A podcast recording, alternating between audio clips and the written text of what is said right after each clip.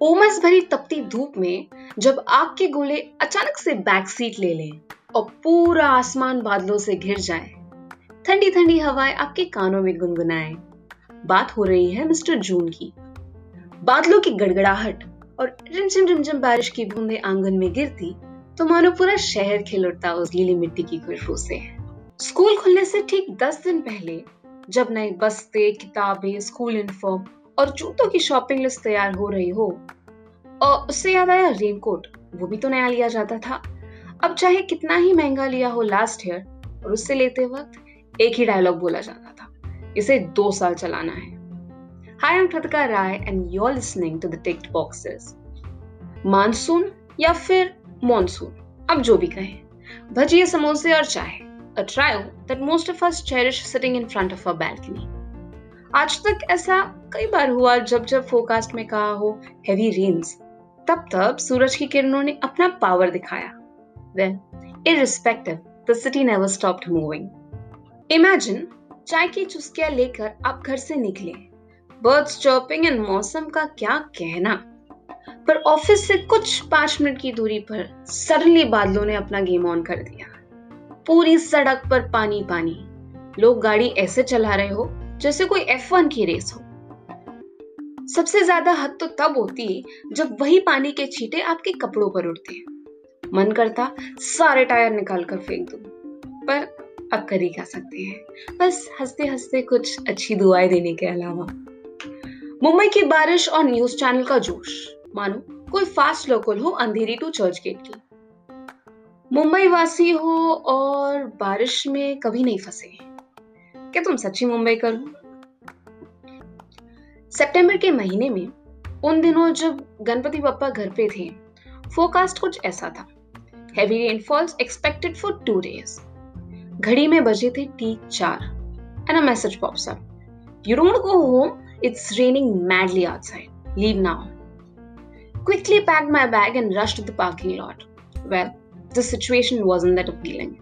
The roads were flooded and most of the vehicles were stuck. People walking with their bags trying to cover their heads. भाई साहब ये मुंबई की बारिश है किसी को भी नहीं छोड़ती It was extremely windy and well, to add some dhamaka, thundering was anyway on.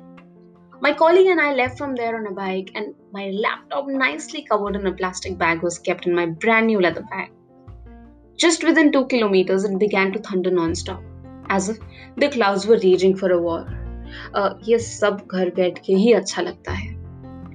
उस दिन रियल रिजेक्शन का एहसास हुआ जब एक रिक्शा खाली नहीं थी। अब कोई दूसरा ऑप्शन तो था नहीं तो मैं सीधे उतर कर एक रैंडम रिक्शा में बैठ गई। हम तीनों शौक हो गए। सॉरी सॉरी मुझे बस ये ब्रिज पार करा दो। Well we somehow manage to cross the bridge and the rickshaw stop working normal day is this very lane and some music on loud used to be a peaceful journey. And look now. बोलते हैं, बारिश के वक्त Pawai lake से crocodile बाहर निकलते हैं। वो सोचकर, मुझे उनकी भूख का तो पता नहीं बट हाँ मेरी भूख ज़रूर मर चुकी थी। सामने थे दो रास्ते। इधर मरोल से तैर कर जाना, या फिर ब्रिज के ऊपर से जहाँ व्हीकल का कोई ठिकाना ही नहीं था।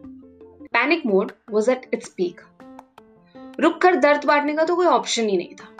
There was a really humble policeman guiding and alerting everyone on the road with Chala Chala, Daru Nako. We all say Mumbai is a city of dreams. And some say it's challenging, you won't understand. Well, that was one of the finest days when everything seemed uncertain. Am I really going to reach home? And if yes, then how? I had several questions, but the only answer was to keep walking. Mobile battery was dead, and all I knew was to reach home before the Aarti. Standing right at the middle of the bridge, it's pouring extremely heavily. Uh, बिजली तो ऐसे कड़क रही हो बस हाथ मिलाने की देरी थी walking with complete strangers, drenched from head to toe, and like you, there were so many other people stuck, but none of them stopped walking. हवा ऐसी जिससे कईयों के छाते उड़ गए डर तो ये था कि मैं ना उड़ जाऊं all of us shivering but unknowingly शायद हम सब एक दूसरे का हौसला बन गए थे While all this was going on, there were a few kids playing football in the rain. उनको देखकर अच्छा तो ज़रूर लगा I knew there was a bus stop ahead, which I never paid much attention to on usual days. But that day, it seemed to be a blessing. There were a few aunties walking ahead of me, talking in Gujarati.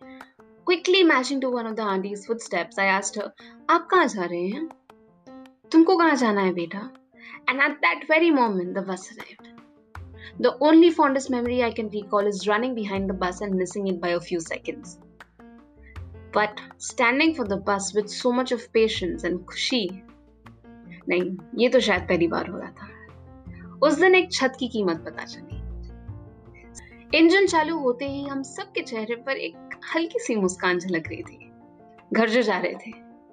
थोड़ी दूर पहुँचते ही बारिश कुछ कम हो गई और दो minute का स्टॉप ले लिया। घड़ी में बजे थे ठीक आठ। एक लड़का हमारी बस की तरफ़ भागते आया। उसके हाथ में बहुत सारे पालेजी बिस्किट के पैकेट थे। हम सबको एक एक बांट कर कहा, टेंशन मत लो, घर पहुँच जाओगे, बारिश कम हो गया है।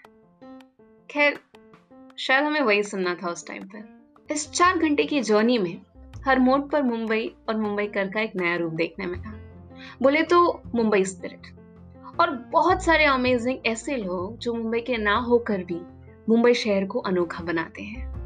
अब चाहे वो पुलिस वाले भाई साहब हो या फिर रिक्शा और बस वाले।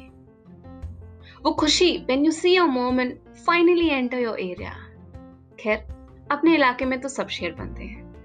I am fine I am fine बोलकर पप्पा की दूसरे राउंड की आरती में शामिल हो गए।